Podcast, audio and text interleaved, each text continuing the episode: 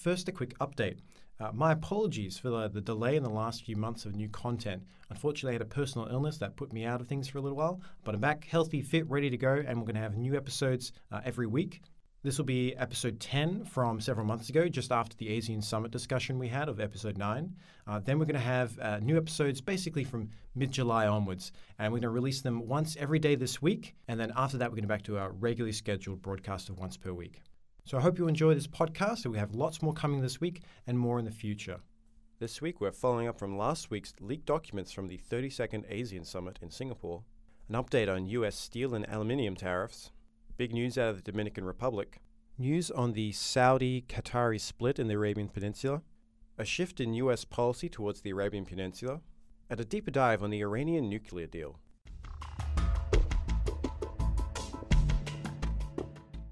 Welcome to the Envoy podcast for the 4th of May. I'm your host, Nathan Shaw. Now to this week's roundup. First, we're going to look at the 32nd ASEAN Summit in Singapore. Now, last week we discussed how there had been a series of leaked documents, uh, draft documents, that were going into the lead up to this event. And they showed how behind the scenes diplomacy actually works, with various countries trying to insert words in and take other words out of the chairman's statement.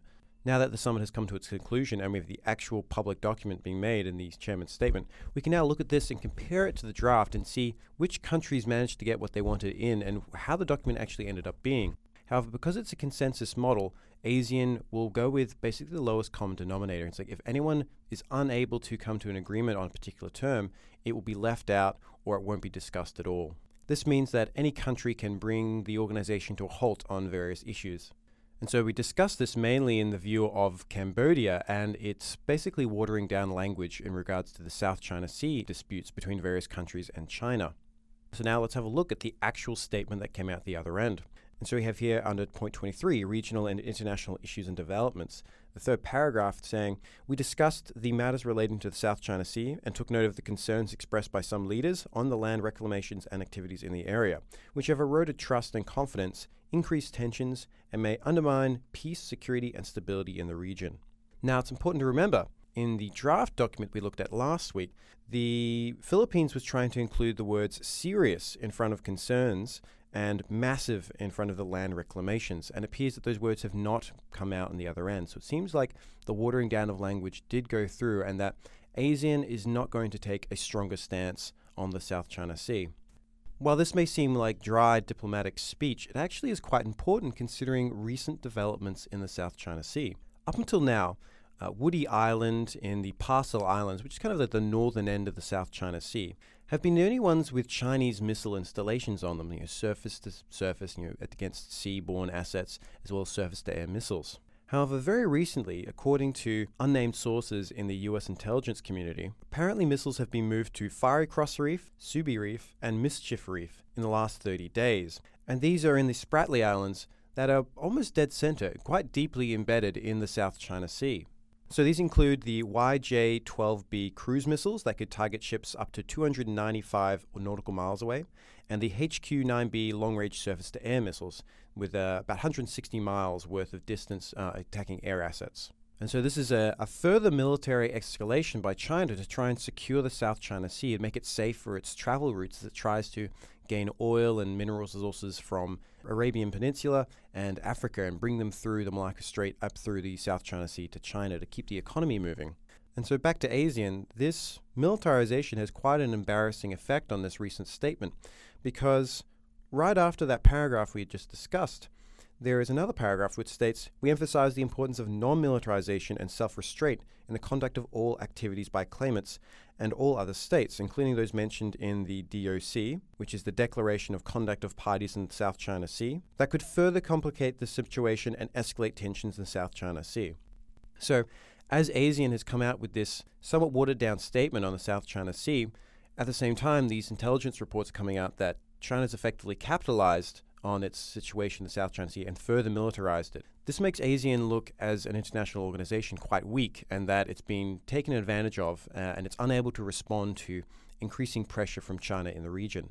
This means that ASEAN as an international organization is going to be considered as less useful in these kind of bilateral and multilateral disputes between countries in the region and that it's going to take a back seat to other negotiations that are going to be happening between countries, mainly because of that consensus model means that while the consensus model is great to keep everyone on board and make sure there's no disunity um, on various issues and that they can come together on things that they do agree on and just put aside things that they're never going to agree on and just would cause distress.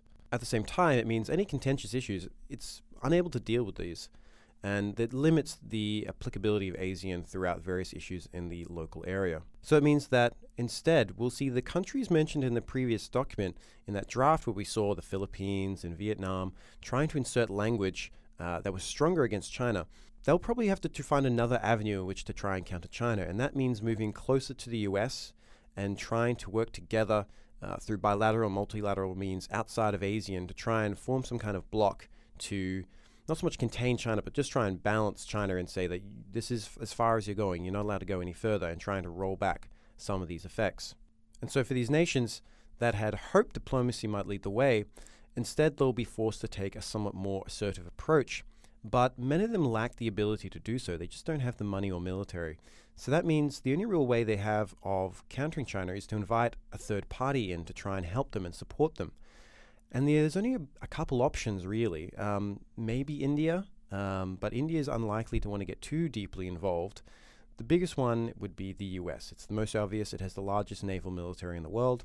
It's a very uh, strong economy, can support those countries and provide them the help they need. But it means dragging the US into the South China Sea dispute, which has its pluses and minuses. Those countries probably don't want the South China Sea dispute to become part of this grander China versus US primacy battle that they see going on in the background. And they would have hoped to be able to deal with it themselves without introducing this extra level of tension. But on the positive, they get a backer who is quite strong and can actually stand up to China, unlike themselves.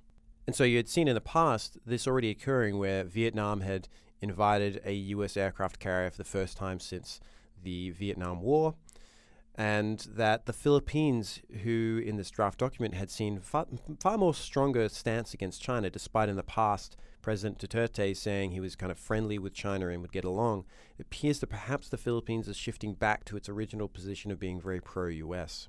This militarization of the Spratlys is a major step forward for China, and it's going to greatly increase tension. So we'll keep an eye on it and give you any updates as they come through. Now to global U.S. tariffs on steel and aluminium.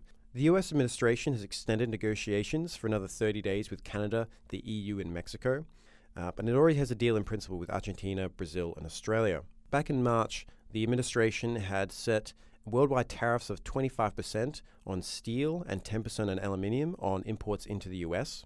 However, some countries were exempted temporarily. So these are Canada, the EU, Mexico, basically important trading partners of the US, where they wanted to have more time to engage in negotiations. This is also reflected in South Korea, where they were given an indefinite exemption in return for a 30% cut in their steel exports to the US. So instead of taking a tax on their exports, they just reduced the volume that they were sending to the US. So you may see with these other countries and the EU, the administration may be pushing for, in lieu of tariffs, uh, something similar to the South Korean situation where there's some kind of quota put in place. This is buying time for the negotiations to continue it's unlikely that there'll be too many more exemptions, as eventually the US will look weak and it's unwilling to actually enact these sanctions on these various countries. But it makes sense to buy time and get the negotiations right rather than rush them through. Now, the Dominican Republic, which has recently shifted its recognition from Taiwan to mainland China as the true representative of the Chinese people. China and Taiwan operate under a one China principle where both of them agree that China is one country, but they disagree on who the legitimate government is, and it allows this uneasy peace to exist between the two countries. During the Cold War, it was extremely important to the mainline Chinese Communist Party to achieve international recognition, and in the 70s, they finally achieved a major breakthrough where they were made the UN representative of China and Taiwan was replaced by them. The rapprochement between China and the US during the Cold War as well, with the famous Mao and Nixon meeting, also opened the floodgates for many other nations to recognize China as the legitimate leader and representative of the Chinese people. However, there have been a few holdout states around the world that haven't switched from Taiwan to China. Many of these have been in the Pacific or in South America. Particularly in the South American case, it's been because they haven't had many links in terms of trade with China before now, and so it didn't make sense to change their diplomatic recognition. However, the Dominican Republic has recently switched its allegiance from Taiwan to China after a Taiwan official has stated that a 3.1 US billion dollar package of investments and loans were offered to the Dominican Republic by China. And so, while the vast majority of countries recognize mainland China, there are a few holdouts that exist, and China, despite not really needing to win on this particular battlefield, continues to try and push for all countries to recognize it as the legitimate ruler and leader of China. A similar thing occurred last year where Panama switched from Taiwan to China, and we're currently sitting at with only 19 countries remaining, many of them Central American and Pacific nations like Nauru. And so in the recent past, there'll be something called checkbook diplomacy, where both countries will use aid and uh, agreements to try and tempt one country or the other to switch their allegiance. Um, but over time, Taiwan has just not been able to keep up with the growing economic and foreign policy power of the mainland Chinese government. And even if you're not giving aid, just the fact that your important trade partner gives enormous leverage to mainland China. For instance, China is the Dominican Republic's second largest supplier of imported products. And so, if China was to make those products more expensive, that would hurt their economy. And so there is an important place for trade in foreign policy, and, being able to exert pressure through economic incentive is quite useful. As long as survival is not at stake, countries are often very responsive to economic pressure if it's going to mess with their economy and cause a recession. However, the Chinese Foreign Ministry has said that the move was a political one and had no economic preconditions. However, the presidential legal advisor of the Dominican Republic, Flavio Dario Espinal, said that while the government was deeply grateful to Taiwan, the history and socio-economic reality has forced us to change to a new direction. So, effectively, this economic power has f- basically forced the country to switch from Taiwan to China. However, Taiwan has also warned countries about the risks of taking on these concessional loans and that the issue of debt bondage may come up. And this reflects what we've discussed previously in the interview with Dr. Bloomfield about India and how it's responded to Chinese checkbook diplomacy and that it's worried that and has warned other countries that engaging in these concessional loans may be taking on too much debt burden than they can bear and that will have consequences for them, much like in Sri Lanka, where as the fact that they couldn't meet their loans meant that they provided a 99 year lease on one of their ports to a Chinese state owned company instead of being able to pay back their loans. Now to the Arabian Peninsula, in particular the Saudi Arabian and the United Arab Emirates, split with Qatar. Now, these countries in the recent past have had terrible diplomatic relations with Qatar over a series of disputes. President Trump has been quite pro Saudi Arabia and the United Arab Emirates. Up and down, President Trump has been supportive of the Saudis and the UAE. However, his previous Secretary of State, Rex Tillerson, considered this split to be more of a sideshow, more of a distraction, and not as important as the Iran issue in the region. However, with the recently sworn in Mike Pompeo as Secretary of State, we've seen a shift back towards this view that was held by Tillerson, despite being removed from his position, that this particular dispute between Saudis, UAE, and other Gulf countries against Qatar is effectively a distraction and that the real issue is Iran and that they should settle this dispute so they can focus on the real issue and the real threat. For a little bit of background on this particular issue, the reason why Saudi Arabia and the United Arab Emirates are not getting along with Qatar is basically that Qatar, despite being a small country, has decided that it wants to pursue an independent foreign policy and doesn't want to be told uh, to toe the line and follow these larger countries' uh, views of how the region should be run. They've been able to do this because Qatar is the world's largest exporter of liquefied natural gas, and despite its small size, it has a lot of money, and thus it's been able to pursue this foreign policy by using its economic heft to try and support it. Part of this has been that Qatar has created and supports a well known news network, Al Jazeera. However, this network is seen by some other Gulf states as merely a mouthpiece for the Qatari government and that it is pushing Qatari foreign policy. During the Arab Spring, this came to a head where several countries were undergoing revolutions and coups, and Qatar was supporting elements of one side of these disputes, and Saudi Arabia and the United Arab Emirates would be supporting the other. For instance, in Tunisia, Qatar supported one political party and Saudi Arabia supported the other. But the most evident one was in Egypt, where the Muslim Brotherhood, which briefly came to power after the revolution, was supported by the Qataris, but they were soon after thrown out of power by the military, which was supported by Saudi Arabia. And so these countries accuse Al Jazeera of turning a critical eye to other countries, but not towards the Qatari government, and thus only trying to spread discontent in certain places in the world for Qatari benefit. Furthermore, they dislike Qatar's diplomatic links with Iran, despite the fact that the UAE does maintain formal diplomatic relations also with Iran. Saudi Arabia ended theirs after rioters attacked a Saudi embassy in Tehran in 2016. And so, to counter these efforts by Qatar, the Saudi and UAE led Gulf coalition of, of four states in total have demanded that Qatar see to their various demands. And some of these are breaking ties with Iran, uh, shutting down Al Jazeera, and various other ideas. These are seen as quite hard to achieve demands, and thus, and thus it seems like they're trying to pressure Qatar to basically give in and toe the line like everyone else. And to further this position, they've effectively blockaded the land border between Saudi Arabia and Qatar, preventing any imports or exports through that location, as well as any air travel from their countries to Qatar. This has resulted in Qatar becoming slightly closer to Iran as it needed to import more goods to survive, especially agricultural goods, but it's also been importing from locations such as Turkey and Britain to, to get milk and other uh, foodstuffs. These countries also accuse Qatar of funding terrorists, such as the Muslim Brotherhood, which has now been officially declared a terrorist organization in Egypt, uh, despite its momentary attempt at de- democratic rule. However, countries like Saudi Arabia have a mixed history with terrorism. Many of the hijackers on 9 11 had Saudi backgrounds, as well as reports that Saudi private citizens are bankrolling terrorists throughout the war on terror. Another part of Qatar's attempt to create an independent foreign policy was inviting the US to station a, a, base in its own territory so that it would have the backing of the US and would be able to operate more freely without being coerced by the nations. And they would have a backer in the US in that providing this base, it would have the support of the US when needed as we discussed earlier, Tillerson and Mattis in the American administration had been considering this a distraction that was best resolved as quickly as possible. And they had differed on Trump on this particular issue, where he was more pro Saudi against the Qataris. However, there's been a recent shift with Mike Pompeo coming into position as Secretary of State. It appears that he and Trump have come together on this particular issue and agreed that it is a distraction, that Mattis and Tillerson were right, and that Iran is the real threat. And so they've been sending out messages uh, and conducting meetings with Saudi Arabia and the United Arab Emirates, trying to pressure them into basically settling this issue, at least for now, so that they can focus their efforts on Iran and its nuclear deal.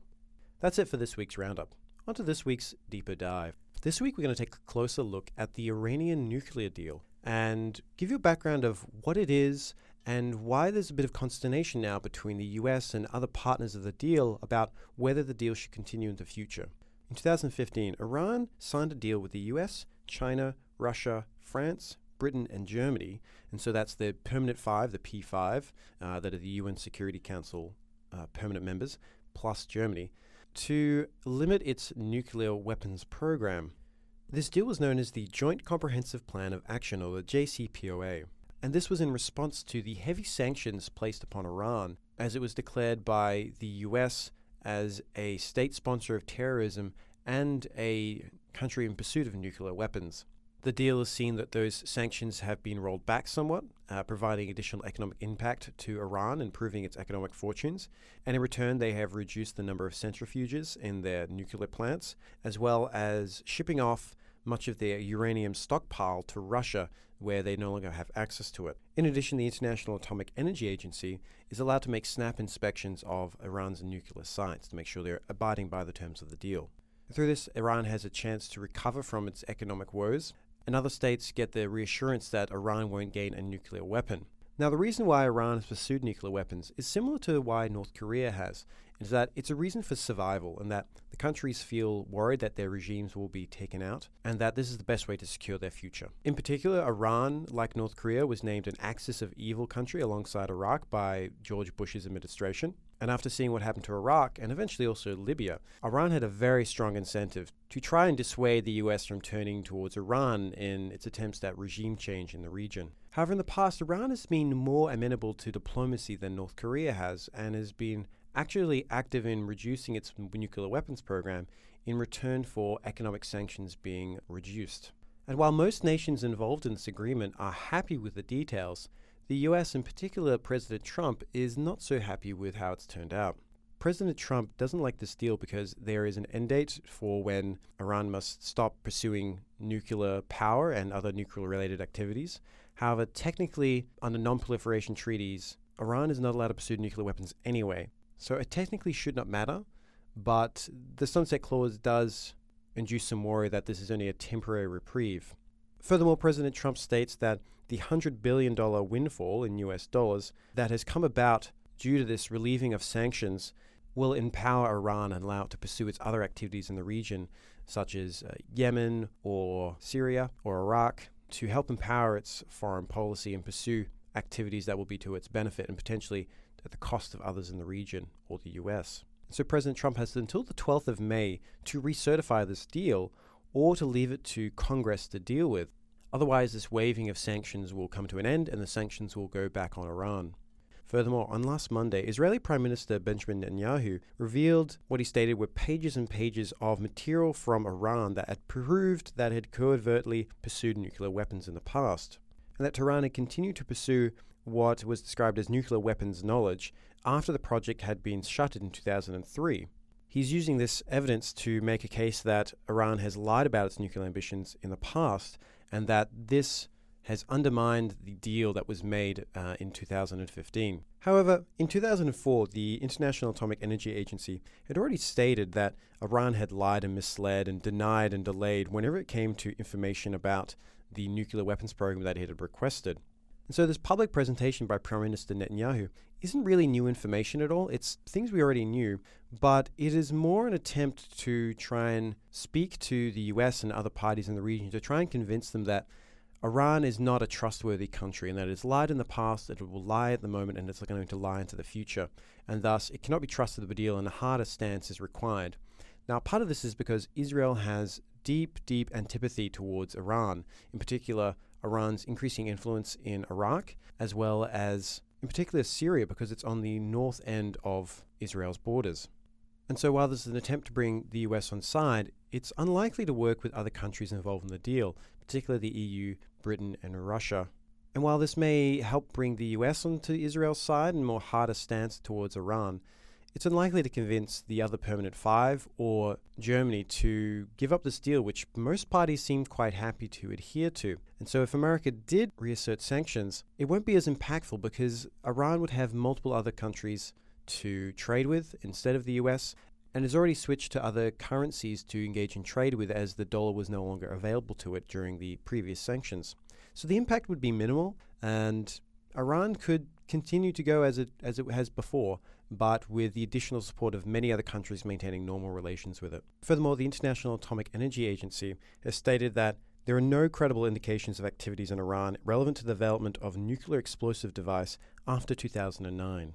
The only area where Israel may have a serious point is that it states it has found uh, previously unknown nuclear testing sites and that it may try and pressure the International Atomic Energy Agency to investigate these sites to make sure there's no unknown program going in behind the scenes. However, we don't know if these sites were previously dismantled and closed or if they're still active. Also, some of these are military sites, and so it's unlikely that the government is going to be willing to let other people walk into the military sites and investigate them, except under the most close supervision by the Iranian military. So the position of all other countries except the US involved in this particular deal is probably best summed up by British Foreign Secretary Boris Johnson's statement that the Iran nuclear deal is not based on trust about Iran's intentions, rather is based on tough verification. And this idea that since the states don't trust Iran, regardless of whether it may have lied in the past or not, as long as they states believe that the verification occurring is legitimate and real, then they don't need to worry about trusting Iran's word. They know from their own verifications that the situation on the ground is what they believe it to be. Whether or not the Trump administration recertifies this deal or not will tell us a lot about its policy towards the Middle East in the future, whether it's going to take a more hardline stance against Iran, which it appears to be taking, or if it's going to take a more President Obama approach to the region. That's it for this week's podcast. I've been your host, Nathan Shaw. As always, you can find us at our website, envoyfpa.org. You can also contact us at our email, envoyuwa at gmail.com, with any questions, feedback, or requests you may have.